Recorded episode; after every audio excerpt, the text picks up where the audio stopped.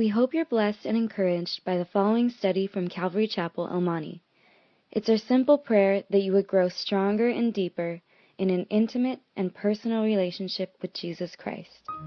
Should you have any questions, please feel free to contact us here at Calvary Chapel, El Monte. Let's open up our Bibles tonight to 1 Chronicles chapter 8. Today I heard a story uh, Pastor Adrian Rogers was sharing on the radio about uh, a long time ago when he was at the airport. He said it was during the Vietnam War. And he said that when he was there, uh, he was just watching people. It was when our boys were there fighting in Vietnam. And he said that he saw a soldier there, um, looked like a football player, looked like a movie star. He had a, just a, a look about him that was admirable, that he was fixated on this guy he was there, uh, obviously, with his parents. He was there with his wife. He was there with his little children. And uh, Adrian Rogers, just kind of watching him, uh, knowing that he was going to be on the same flight, was wondering as this guy is about to go into battle, does he know Jesus Christ? And so he offered up a prayer. He said, Lord, if it's your will, I pray that I could sit by this young man. And sure enough, God answered his prayer, and he ended up sitting next to him. And he was talking to him, you know, and asking him, Are you going to the front. He said, Yeah, I'm going to the front. Do you think you'll see combat? Yes, I, I think I'll see combat. And then he asked him that question. He said, Well, young man, he didn't tell me he was a pastor, but he just said, Do you do you have that assurance that if you were to die today, you'd go to heaven? And he said, The young man said, Absolutely, sir. He didn't know Adrian Rogers was a pastor, but he said, I have received Jesus Christ as my Lord and Savior. I have repented of my sins and I have him in my heart. And I know for a fact that if I were to die today, I would go to heaven. And so Adrian Rogers was looking at him and thinking and wondering, I wonder what's going on in his heart.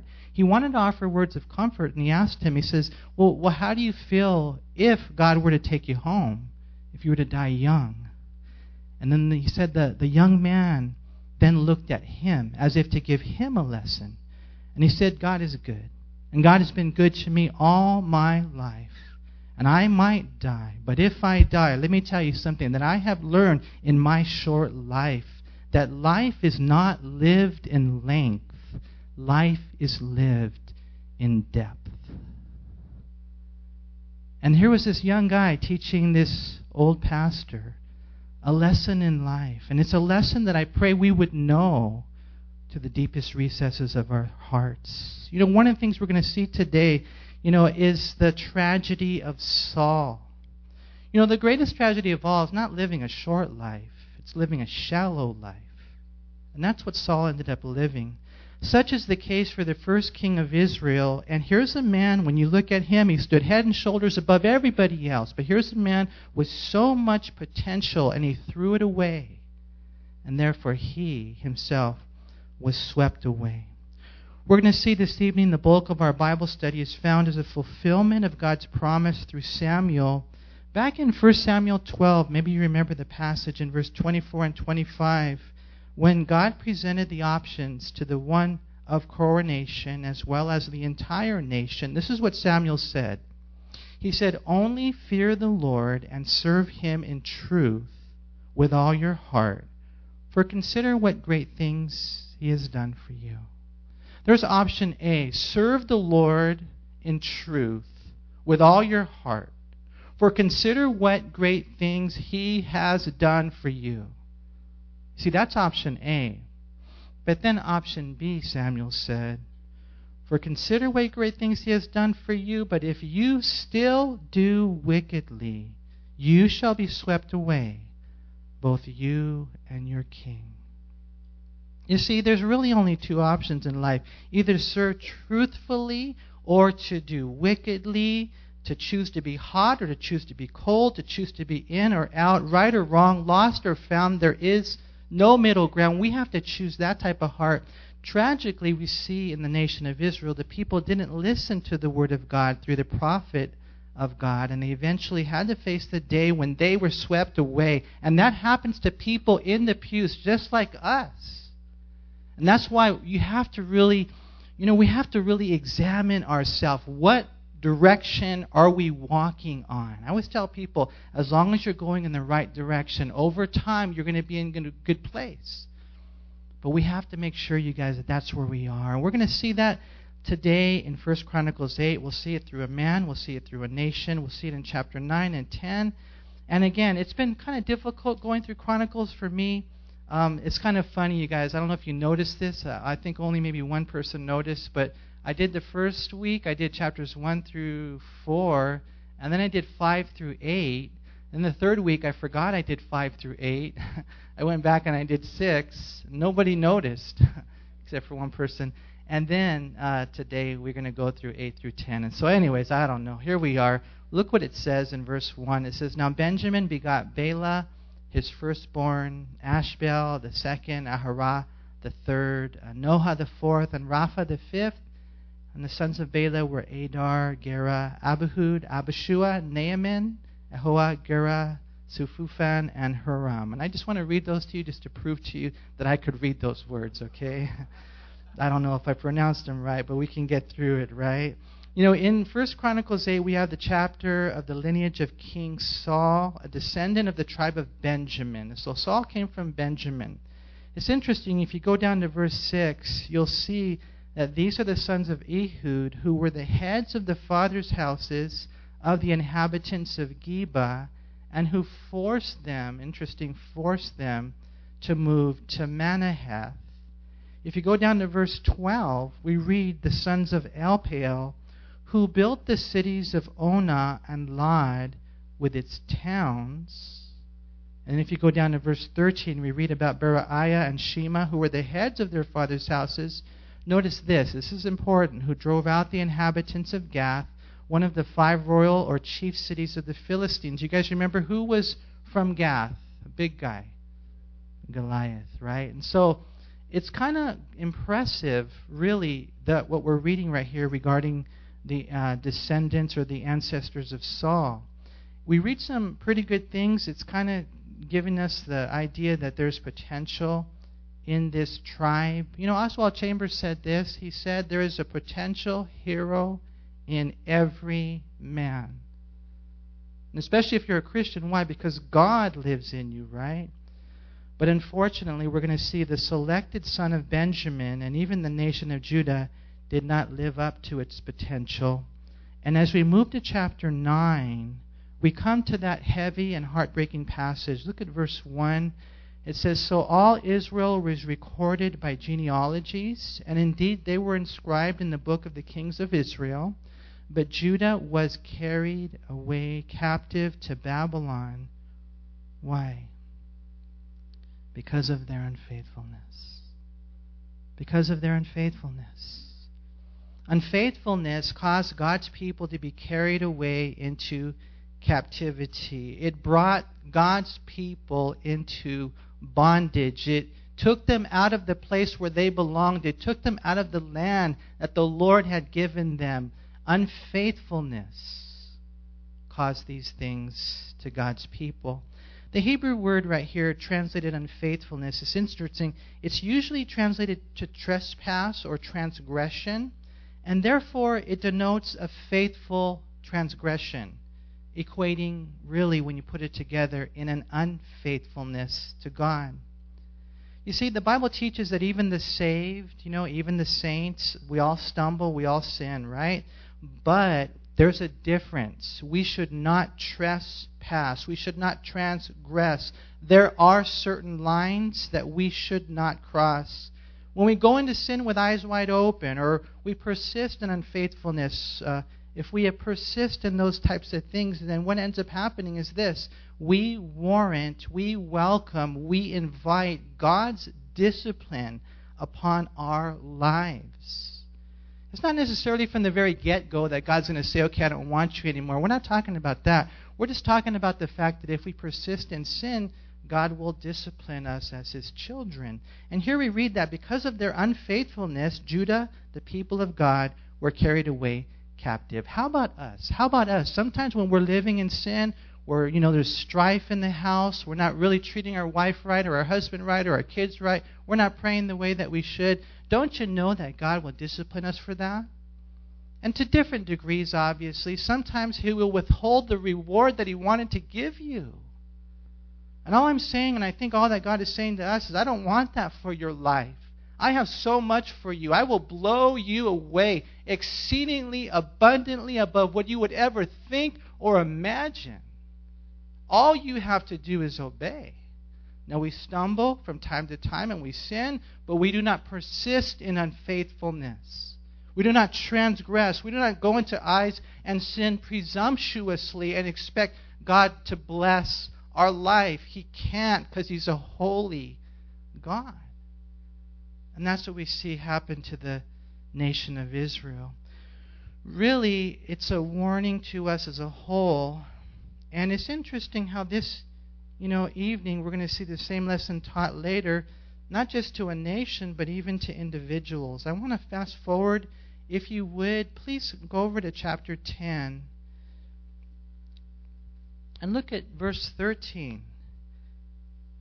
First Chronicles 10:13 it says so Saul died for his unfaithfulness which we had committed against the Lord because he did not keep the word of the Lord and also because he consulted a medium for his guidance but he did not inquire of the Lord therefore he killed him and turned the kingdom over to David the son of Jesse now, we'll elaborate later on the specifics mentioned here in Saul's life, but for now, I just wanted to read that reality. And we see the summary.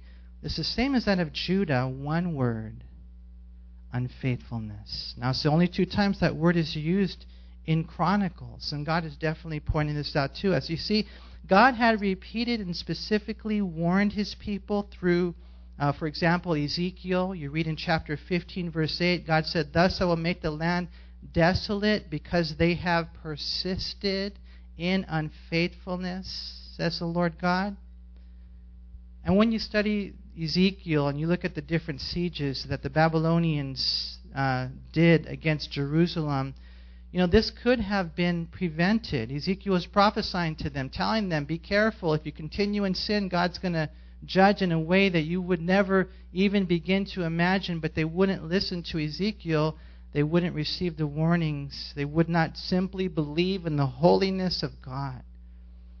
Of course, God had warned them earlier in Leviticus 26 that unfaithfulness would bring his hand of discipline upon their lives. And so, if I flip it over, all I'm saying is this what's God saying of us? I want you to be a faithful people. I want you to be consistent. I want you to make sure that there are certain lines you don't cross and you listen to the conviction of the Holy Spirit when He's telling you not to do that. Don't go that way, or if He's telling you to do something, respond to the Lord. Become a people uh, that the Bible talks about walking properly. That's all God is asking of us. But here's the thing you know, God presents His holiness, and, you know, He had taught them and shown them so much grace in the Scriptures and he had repeatedly spoken to his people in his word that, you know, here's the thing, you guys. Because maybe you're here tonight and you're like, oh no, man, he's beating me up. I'm trying not to. Maybe if the Bible beats you up, that's okay, right? But you know, um, maybe you're here tonight and you have blown it. Well, that's why we're here. We are here for a new beginning. We are here for God's grace over our life. We are here to make a, a change, a transition. We are here to experience the power of God in our life. That's why we're here. We are here today. And the Bible says that if we confess our sins, if we repent of our sins, then He's going to forgive us of our sins. You know, He promised the people as a whole in Leviticus 26:40 that very thing. He says, "If you confess your sins, repent of your unfaithfulness, then I'll bless you." And He promised the individual the same thing in Numbers chapter 5, verse 6. You know, as a matter of fact, uh, speaking of unfaithfulness, we got to love what we read in 1 John chapter 1 verse 9 when we flip it over notice what it says. It says if we confess our sins he is faithful and just to forgive us our sins and to cleanse us from all unrighteousness. You see when you come to the lord and maybe you've been blowing it god is just saying all you have to do is confess your sin. And what does that mean? Does that mean you just simply say it? No. It means that you acknowledge your sin it means you turn from your sin. If restitution is required, then offer restitution. If you need to confess it to a person, then confess it to a person, but you deal with the sin. And when you do, when you confess it in that way, God says, I will be faithful to forgive you and to cleanse you from all unrighteousness. Maybe there are some here today, you just can't go forward because you have not dealt with the sin in your life. And maybe you say you're sorry and you offer God lip service. Let me tell you, that's not confession. That's not repentance. That's not adequate. If you want God to move in our life, then we have to confess our sins. You know, remember that promise, you guys. When you blow it, just run to Jesus. He will forgive you and He will give you a second chance. We need to remember His grace, but we also need to remember the warnings in the Bible as well. For example, Proverbs 28:13 it says, "He who covers his sins will not prosper, but whoever confesses them and forsakes them will have mercy." You know, and here's the thing that we're going to go forward in this, but then I was really thinking about this. I'm like, Lord, what do we do as a church? And you know what we're doing is we're learning who God is. We're learning how God is. There are some people on this side that's all grace. It's all grace. And they just continue in sin that grace may abound. Romans chapter 5, verse 20 talks about those people. But see, we can't be that way. We are not like that. And then there's others over here where it's just there's no grace. You know, it's just all me, legalistic, rules and regulations without re- relationship. And it almost seems like there's no forgiveness. But what I find and what we need to, to discover and what I want to present to you is a God of beautiful biblical balance. That He is a God of holiness and He is a God of grace. And when you understand that, then you will run through the fields of forgiveness with the freedom to obey Him the way that you should with a heart of love. You know, that's the way the Lord uh, he revealed himself uh, to Moses. In Exodus 34, 6 and 7, it says, And the Lord passed before him and proclaimed, The Lord, the Lord God, merciful and gracious, long-suffering and abounding in goodness and truth, keeping mercy for thousands, forgiving iniquity and transgression and sin. I mean, you know, the Lord, when He's revealing Himself to Moses, Moses said, Lord, I want to see your glory. I want to really see you. I want to find out you know, who you are. And the Lord, you know, he tucks him in the cleft of the rock, and then he, he, he walks by him, so to speak. He allows Moses, yes, to see his afterglow, but the main thing is the revelation of his word as far as who he is. And, and he says, I'm, I'm a God who will forgive you of your sins. Right? But he doesn't end there. He goes on and he says in the same passage, visiting the iniquity of the fathers upon the children and the children's children to the third and fourth generation, by no means clearing the guilty. You see, He's the God of heaven, but He's also the God of hell. He's the God of grace, but He's also the God of holiness. He's the God who will wash away our sins, but if we don't repent of them, then He will deal with us in our sins. And that's why we got to get right when we read these stories of a nation being carried away into captivity because of their faithful unfaithfulness, when we read the story of Saul, to me, Saul is really a loud message to all of us who I believe tonight have so much potential. And I pray that we would realize the potential that we have. Saul is one of the clearest biblical examples of a man that was not balanced. He was a clear example of how not to follow the Lord. If you want to see how not to do it, look at Saul. And sometimes we need those negative examples, huh? Sometimes we need that. For example, you know, if I wanted you to, to eat a healthy diet, I would tell you to eat, um, you know, green uh, food like vegetables and peas and all that kind of stuff. Maybe have your bananas and avocados and stuff like that, right? You eat the good food, but I would also tell you don't eat certain foods, right? Like the cheeseburgers and the pizza and the greasy things, right? Like I like to have all those potato chips or whatever, man. You know, the other day I saw someone get a big old scoop of mayonnaise, and I'm like, oh, you shouldn't eat that. I know you guys like mayonnaise, but you know what I'm talking about, right? It's kind of like that's how it is. The, we need we need negative examples. Don't do that. Don't do it like that. But but we also need positive examples. And Saul is the negative example for us. And who's the positive example? Jesus, also David, right? And we see that. We learn from these guys. Now, back in Chronicles, this chapter in Chronicles, it points out the people who lived in Jerusalem after Judah was judged because of their unfaithfulness. And, and he mentions some tribes there in verse 3, if you would. Look at 1 Chronicles 9, verse 3. Now in Jerusalem the children of Judah dwelt, and some of the children of Benjamin, and the children of Ephraim and Manasseh. And so he's mentioning individuals that live in Jerusalem. He's mentioning here the four tribes, right? And then he goes on to mention some of the leading men who were numbered. And notice in verse 9 their description. It says, All these men were heads of a father's house in their father's houses. There were 956, right? And then we read right here, and we've spoken repeatedly about the fact that Chronicles is written from a priestly perspective. And so we have next the priests at Jerusalem in verses 10 through 13. I, I like the way they're described right there again. If you'll notice in verse 13, it says, um, And their brethren, heads of their fathers' houses, 1,760. Notice they were very able men for the work of the service of the house of God. I like that, huh? It's kind of cool when you when you look at that and you see these priests. You know, they're able men. Now, of course, and I want to share this with you because I think it's important for us to know none of us here are worthy, none of us here are able on our own strength, on our own righteousness. Amen? None of us here. But we are enabled when we are in Christ. We are enabled when we are allowing the Holy Spirit to work through our life. And that's a testimony that we have right here. Right? We see in 1 Timothy chapter 1 verse 12, Paul said, "And I thank Christ Jesus our Lord who has enabled me." Why? Because he counted me faithful, interesting, putting me into the ministry.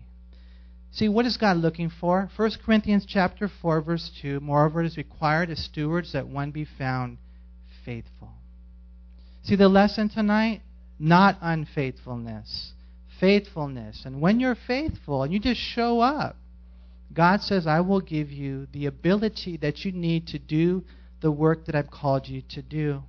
Just be willing and be faithful and watch how God will make you able. And there you are, whatever ministry you're involved in and whatever people you're trying to minister to, God will give you the supernatural strength. Uh, first, uh, Philippians chapter 4, verse 13. Do you guys know that verse? I can do all things through Christ who strengthens me. Amen? Very important. And looking at this right here, we move from the priests to the Levites at Jerusalem in verses 14 through 16. Remember the priests, they're the descendants of Aaron. The Levites, they're the guys with Levi's, right? No, I'm just joking. The Levites are the descendants of the tribe of Levi. They were the helpers for the priests, right? And then the chronicler spends a lot of time on the Levite gatekeepers in verses 17 all the way to verse 27. Now, I don't know if you've ever studied the gatekeepers. Have you guys ever studied the gatekeepers? It's a fascinating study. We don't really have time to get too far into it. But you know, there were guys on the east and the west and the north and the south, and they had guys helping them out. And they were watchmen. There were watchmen on the walls there were watchmen on the gates who would not let anything in that couldn't go in, that shouldn't go in. They wouldn't let anything out that, that, that shouldn't go out. They were even, the gatekeepers were even keepers over the doors in the temple. You know, and it kind of reminds me of what happened recently. You guys probably heard about the White House breach. How this guy, I'm not sure exactly how he got into the, you know, the White House, and there he is running across the lawn. He must have been a fast runner. I'm not sure. But he goes in there and he, and he, and he, and he gets in the house, the White House. He finds the door unlocked. You guys remember that? And he gets past this girl security guard. I don't know what a girl security guard is doing there in the first place. No offense, ladies. You're smarter than us, but you're not stronger than us usually. So, you know, but to me, and then, you know, he goes and finally somebody tackles him. But what happened? Somebody messed up. They didn't have very good gatekeepers, huh? That's what a gatekeeper is. There are gatekeepers in the temple of God. There are gatekeepers in this church. And that's what we need. We need people to protect. Nothing should come in. And we see God has this responsibility given to these guys. In one sense, they're like spiritual security guards. And you see a wolf. and you're like, hey, you know, and you tell somebody, I don't know about that guy, or whatever, things are going on. See, this is what we see in the temple, and I believe it's something that we see even in the church. If you go over to John chapter 10, and you have an English Standard Version of the Bible, ESV, which is a good translation, it uses the word gatekeeper in the flocks of God. And so it's interesting, you know, in looking at this right here. Even at verse 22, notice it says, All those chosen as gatekeepers were 212. They're recorded by their genealogy in their villages. David and Samuel the seer had appointed them, notice, to their trusted office. They were chosen, they were appointed to a place of trust. They had a leader named Shallum in verse 17. They had experience. Look at verse 18, if you would, in this chapter. Until then, they had been gatekeepers for the camps of the children of Levi at the king's gate on the east. They had a rich history in gatekeeping. If you look at verses 19 and 20, it says Shallum, the son of Kore, the son of Ebiasaph, the son of Korah, and his brethren from his father's house, the Korahites, were in charge of the work of the service, gatekeepers of the tabernacle. Their fathers had been keeping keepers of the entrance to the camp of the Lord, and Phinehas, the son of Eleazar, had been the officer over them in time past the Lord was with him. Those of you here, and some of you here, you know you who you are. And in one sense, we all are gatekeepers. You are all eyes. If you see something that's not right, you know, you let us know. And then we're in good company. We're with that guy Phinehas. We're in a trusted office. It's an important place for us to be responsible in When you look at this chapter right here, you see verses 28 through 34 describe other Levitical duties. Like, for example, uh, how many of you here like washing dishes? Out of curiosity. Some of you like it. You go home and wash those dishes, right? I mean, they had the guys washing dishes, uh, serving vessels, furnishings, implements of the sanctuary, uh, fine flour, uh, putting together the incense and the ointment, even baking bread, they have individuals that were delegated to that. How many of you here like to bake? Out of curiosity. Hopefully, you'll bless us with some of that. And they even had individuals baking the showbread, the singers we've talked about already. What do we see there? You know what we see? We see the way that God in His church has all the different responsibilities huh, in the church. And we have the truth of teamwork taught to us truths that transfer to the church, right? There's no way I could do what I get to do. There's no way I could, you know, pray and study my Bible or whatever, do counseling or teach, were it not for every single person in the church. And when some people steps out of ministry and you know there's a vacuum there, you can talk to Henry. Man, there's a need for servants. There really is. We need people that to usher and people to serve in the children's ministry and people to do PowerPoint and things like that. And so every single office, sacred, appointed, anointed by God, we see that picture there. As a matter of fact, we have that picture in the New Testament as well. I was wondering if you can go over to 1 Corinthians chapter 12.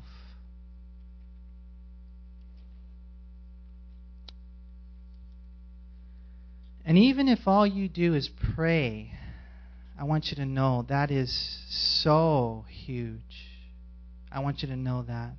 But you know, we all have different gifts, right? And we read here in 1 Corinthians 12, verse 1, uh, Paul says, Now concerning spiritual gifts, brethren, I do not want you to be ignorant. I, I want you guys to know about spiritual gifts. I want you to know about how the body operates, right? And so if you go down to verse 4, he says, There are diversities of gifts, but the same Spirit. There are differences of ministries, but the same Lord. And there are diversities of activities, but it is the same God who works all in all. And so he kind of shares there it's still the Lord, even though there's a variety, even though there's a diversity, there is a unity here, right? It doesn't matter where you are in the body. But a lot of times what ends up happening is people they get, you know, caught up in that position stuff and and that's where Paul is trying to say, I want you guys to know that you know, the, the important parts of the body are not always the presentable parts. For example, when you look at a body right here, what, what do you think is the most important part? And someone might say, well, it's the hand, or it's, I don't know, the head, or the, or the chest, or legs. I don't know. But what about the heart? What about the heart? You don't see the heart, but you can't live without a heart. There are people in this church that no one has ever heard of or no one has ever seen. We couldn't live without them. We couldn't live without these ladies praying on Wednesday. You don't know who goes to the prayer meetings, but I do. I see the list every week. We could not survive. They've been praying for us since the very beginning when, when we used to meet in the garage. And I was there when these guys, we had these little prayer meeting. You don't know the handful of guys that get together on Saturday morning, and I'm firmly convinced that we could not live without them. And all the different parts of the body. Some you see, some you don't. It doesn't even matter. All that matters is you find out where you belong and you do that faithfully. That's all that matters. As a matter of fact, he talks later in verse 11 of this chapter. And notice it says right here, but one and the same Spirit works all these things, distributing each to each one individually as he wills. You see, it's not Manny or the pastors or the leaders that are putting people where they belong. It's the Holy Spirit. And if you don't believe that, then you believe that man is stronger than the Holy Spirit. And I don't think that man is stronger than the Holy Spirit. The Holy Spirit will put people where he wants them to be. See, that's what he says right here. And he distributes the gifts. In verse 12, it says, For as the body is one and has many members, but all the members of that one body, being many, are one body, uh, so also is Christ. For by one Spirit we were all baptized into one body, whether Jews or Greeks, whether slaves or free, and have all been made to drink into one Spirit. For in fact, the body is not one member, but many. And so if the foot should say, Because I'm not a hand, I'm not of the body, is it therefore not of the body? And rhetorical question, the answer is no. And, and if the ear should say, Because I'm not an eye, I am not of the body, is it therefore not of the body? If the whole body were an eye, where would be the hearing? And if the whole were hearing, where would be the smelling? But God has set the members, each one of them in the body, just as He pleased. It's interesting. He goes on to say, and if they were all one member, where would the body be? But now indeed they are many members, yet one body.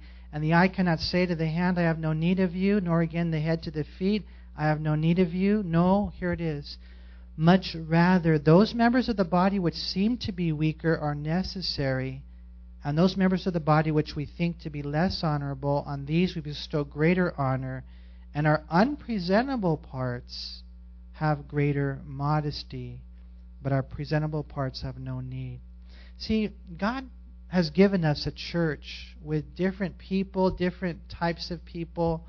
I love the variety that we have. I love even the variety of gifts and callings. And, you know, what we need to do, however, is to find our place in the body. And you might be washing dishes, or, or you might be preaching, or you might be vacuuming, or you might be scrubbing toilets, or you might be taking care of the toddlers, or you might be in the prayer ministry.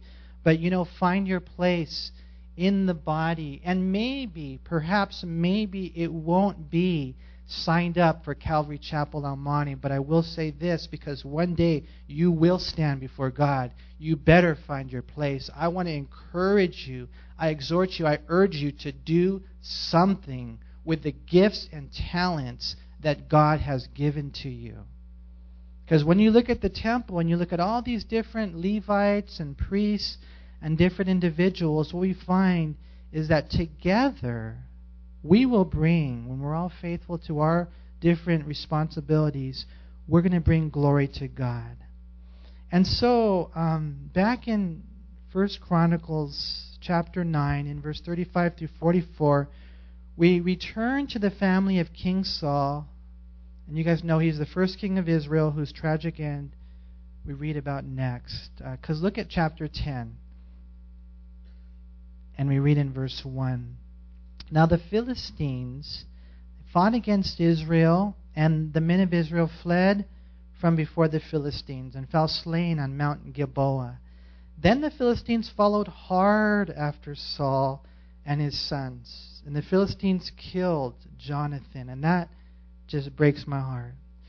You know, earlier we read about how the Lord reveals himself. Remember, we read about the God who's forgiving and gracious and compassionate and slow to get anger. But then remember, we read there about how when God revealed himself, he does not clear the guilty, visiting the iniquities upon the following generations. And you're like, well, what does that mean? And that means that if I mess up and I go off track, then that's going to infect my kids. That's going to affect the rest of the people. That's what he's saying there. And you see, that's what ended up happening to Saul. And then his beautiful son, Jonathan, died. And then we read about Abinadab and Malchishua, Saul's other sons. In verse 3, and the battle became fierce against Saul, and the archers hit him, and he was wounded by the archers. And then Saul said to his armor bearer, Draw your sword and thrust me through with it, lest these uncircumcised men come and abuse me. But his armor bearer would not, for he was greatly afraid. Therefore Saul took a sword and he fell on it. And when his armor bearer saw that Saul was dead, he also fell on his sword and died. So Saul and his three sons died, and all the house, all his house died together. And when all the men of Israel who were in the valley saw that they had fled, and that Saul and his sons were dead, they forsook their cities and fled. And then the Philistines came and dwelt in them. I don't know if you guys remember when the Lord chose Saul. You know, remember him? He was head and shoulders above the rest.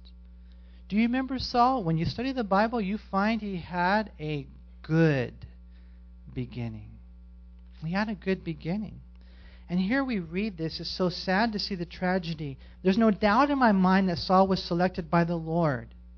He was clearly, God guided Samuel. It was supernatural when Saul was selected by the Lord. And there's no doubt in my mind that he was given the opportunity to be a blessing of a king. There's no doubt in my mind the potential in his life. But Saul, we see, and now we read um, he's basically the poster boy for unfaithfulness. He always had excuses. That's one of the things you read about Saul is he never he never, you know, just confessed it. He never like David did said, you know, I have sinned. He'd always blame it on other people, right? For his sin, well they did this or they wanted that. He even blamed it on the people that he himself was called to lead Never do that. Never blame it on the people that you're called to lead. He never admitted his sin, he always had reasons for it, and he never really repented, even though he said the right words a few times. You know, you can say you're sorry. It doesn't mean that you've repented of your sins. Oh, David, yes, you're the one, and I know, you know, you're more righteous than me, and I'm all messed up, and then the next day he goes looking for him again, you know? Are we like that? Are you like that? Are you like that with the Lord? When he shows you a sin in your life, what do you do with it? Do you keep doing it over and over and over and over again? Then maybe you need to take that lesson and learn it from the life of Saul. Know, Saul eventually lost his anointing. He was disqualified. His crown was then given to David. And the sad thing we see about Saul's life is that he was tormented with an evil spirit for the rest of his life. A life with so much promise and potential, ending in defeat and absolute disgrace. Because he just thought, well, I'll be okay. And God said, no, you're not. And one person wrote this um, Wake for shame, my sluggish heart. Wake and gladly sing thy part. Learn like birds and springs and flowers how to use God's mighty powers. You know, because when the, it's the Lord, you know, we can win this battle against sin. We have to guard ourselves from repeating this fall of Saul. And when you read the fall of Saul, you can have the whole story in 2 Samuel chapter 1 verses 1 through 16. And I, I don't want to take up too much time going there, but if you guys remember what had happened was uh, this guy came to David's camp and he had the crown. And he had the crown that of, of Saul. And so, you know, David's like, Well, what happened? And and so this guy who happened to be an Amalekite, he told David, Well, you know, Saul was there, he was suffering, he was obviously not going to make it. And so I put him out of his misery, I, I killed him, and I brought you the crown, right? And so when you put the stories together, what you find is that Saul got hit with the archers you know, he, he, he thought, he, he knew he was going to die. So he asked his armor bearer to kill him. Armor bearer was a good armor bearer. He didn't do it. And so Saul, you know, fell on the sword himself. But apparently what happened was he still wasn't dead. And so the Amalekite comes, and in the end of the day, Saul gets killed by an Amalekite. Now, in closing here, we're going to see two ironies that are so, so huge. They're lessons for us to live and to learn from in looking at the life of Saul. You know, Pastor Chuck, he said this. He said, God ordered Saul to utterly destroy Amalek, but he failed to do so. And that was back in 1 Samuel chapter 15. God said, I want you to utterly destroy them. But he didn't. You guys remember what happened? He blamed it on the people. All these people, man, they wanted to kind of keep the best of the sheep, and there's King Agag, and he didn't kill the Amalekites. God told him to kill the Amalekites, and he let them live. Right? He did an incomplete obedience. And so what ends up happening? This caused problems down the road for generations to come. During the time of Esther, a man named Haman came dangerously close to wiping out the Jewish people, and Haman was a descendant of that king, the king who Saul allowed to live, King Agag, according to Esther chapter 3, verse 1. You see, here's the thing we are told to put to death the deeds of the flesh. We are told to murder our flesh, if you know what I mean, right? That sin nature. But if you don't kill it, eventually it's going to kill you. And that's what happened with Saul. Here Saul dies, he's defeated, and then, as a leader, what ends up happening is then, therefore, the people are defeated. And you guys know that, right? I mean, if it was just you, if it was just me, it probably wouldn't, I don't know, to me, I, my heart goes out to all of you here. But you guys know that this affects so many people, huh? It really does. You know, it's kind of like a, a baseball team. You know, um, how many of you guys you heard about the Kansas City Royals the other day, and now you're Kansas City Royal fans, right? No, I'm just joking. You guys aren't, huh? You're like, I don't know what you're talking about, you know. But um, you know, they're down by four going into the eighth inning. It's seven to three, but they don't give up. They score three in the eighth, another in the ninth, and then it goes into extra innings. And top of the twelfth, um, the A's score one, and so they think the game's over. But the bottom of the 12th, what ends up happening is the Kansas City Royals come back. They score a run, and then they got a guy in scoring position, and up comes the batter. What does he do? Boom. Game winning hit. That guy won it for his team. We can do that. The Lord, we're a team. Don't get me wrong. We do this together. But what a difference it makes when individuals, one by one, start doing their part with all their heart. They start living the life that we're really called to live. It's a simple truth. And when we do, it makes a difference. Someone steps up to bat, or maybe they're on the mound, and they lead their team to victory. See, that's what God wants for us. And we see this about Saul, and we see the tragic end, and it's crazy when you see that he was killed by an Amalekite. But then look at verse 8. It says, So it happened the next day when the Philistines came to strip the slain, that they found Saul and his sons fallen on Mount Gilboa. And they stripped him and took his head and his armor, and sent word throughout the land of the Philistines to proclaim the news in the temple of their idols and among the people. And then they put his armor in the temple of their gods and fastened his head in the temple of Dagon. This was God's anointed king who got his head cut off. And then they put his head in the temple of demons. And you guys know, you know what happened. We're going to see later some of the details of his life. But this happens sometimes. Notice what we read next in verse 13. So Saul died, I'm sorry, verse uh, 11. And when all Jabesh Gilead heard all that the Philistines had done to Saul, all the valiant men arose and took the body of Saul and the bodies of his sons, and they brought them to Jabesh and buried their bones under the tamarisk tree at Jabesh, and fasted, fasted seven days. So, why did these guys do this? Why did they take their bodies and bury them in their land?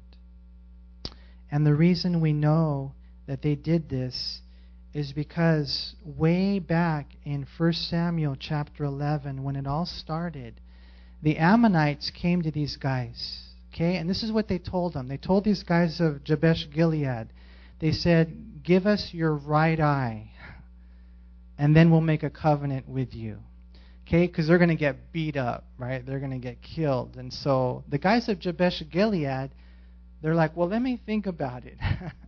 let me ask and see if I can maybe rally up some support, you know. And and apparently the Ammonites thought there's there's no hope we'll give these guys a week. They can't defeat us. And so what ends up happening is they tell Saul. Now, this is the very beginning. He had never done anything before. He had been anointed king, but he had never got a victory before. And they came and they told Saul, they said, Saul, these Ammonites have come to us and they say that they'll make a covenant with us, but we have to give them our right eye. And so you know what Saul did? The, the Holy Spirit filled him and he got angry. He got angry with that and he cut up an animal, and he sent all the tri- he sent the oxen to all the different tribes of Israel, and he said, "You guys come, or I'm going to do this to you.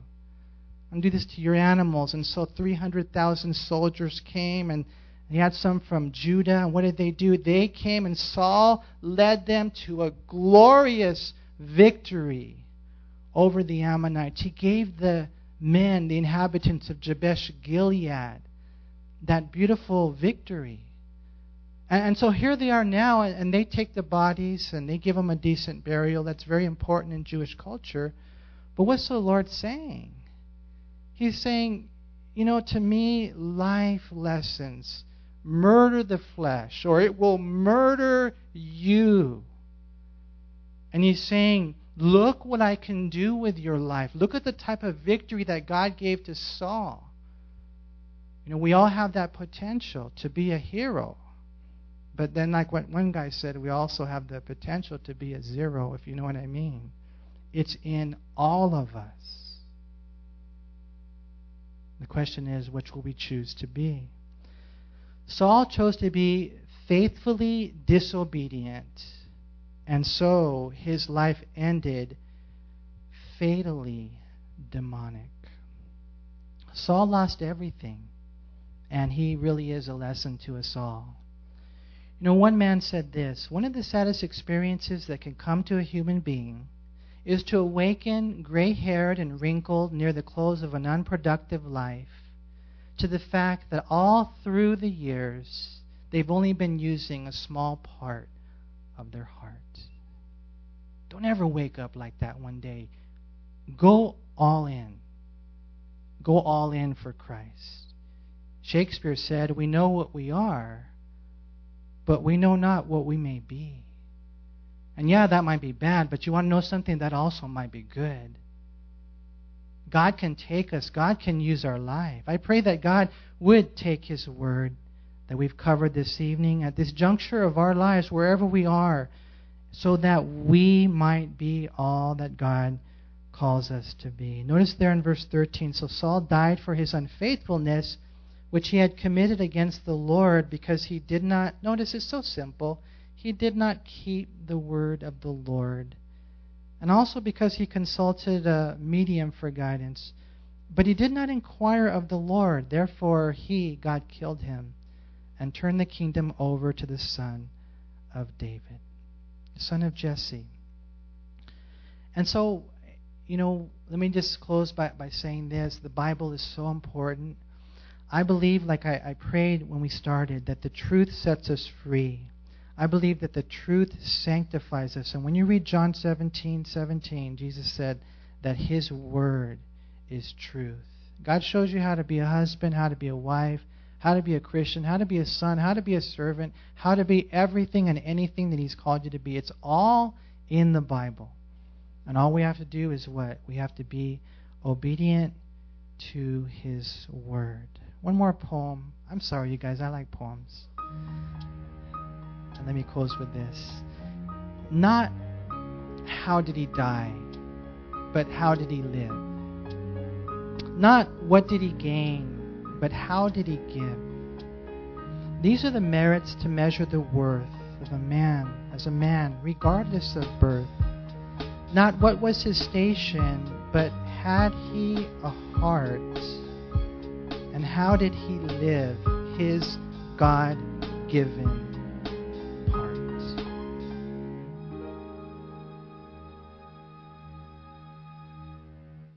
We hope you were encouraged by this study. If you have any questions, please call us at Calvary Chapel El Monte at air code 626 454 3414. Remember that Jesus loves you.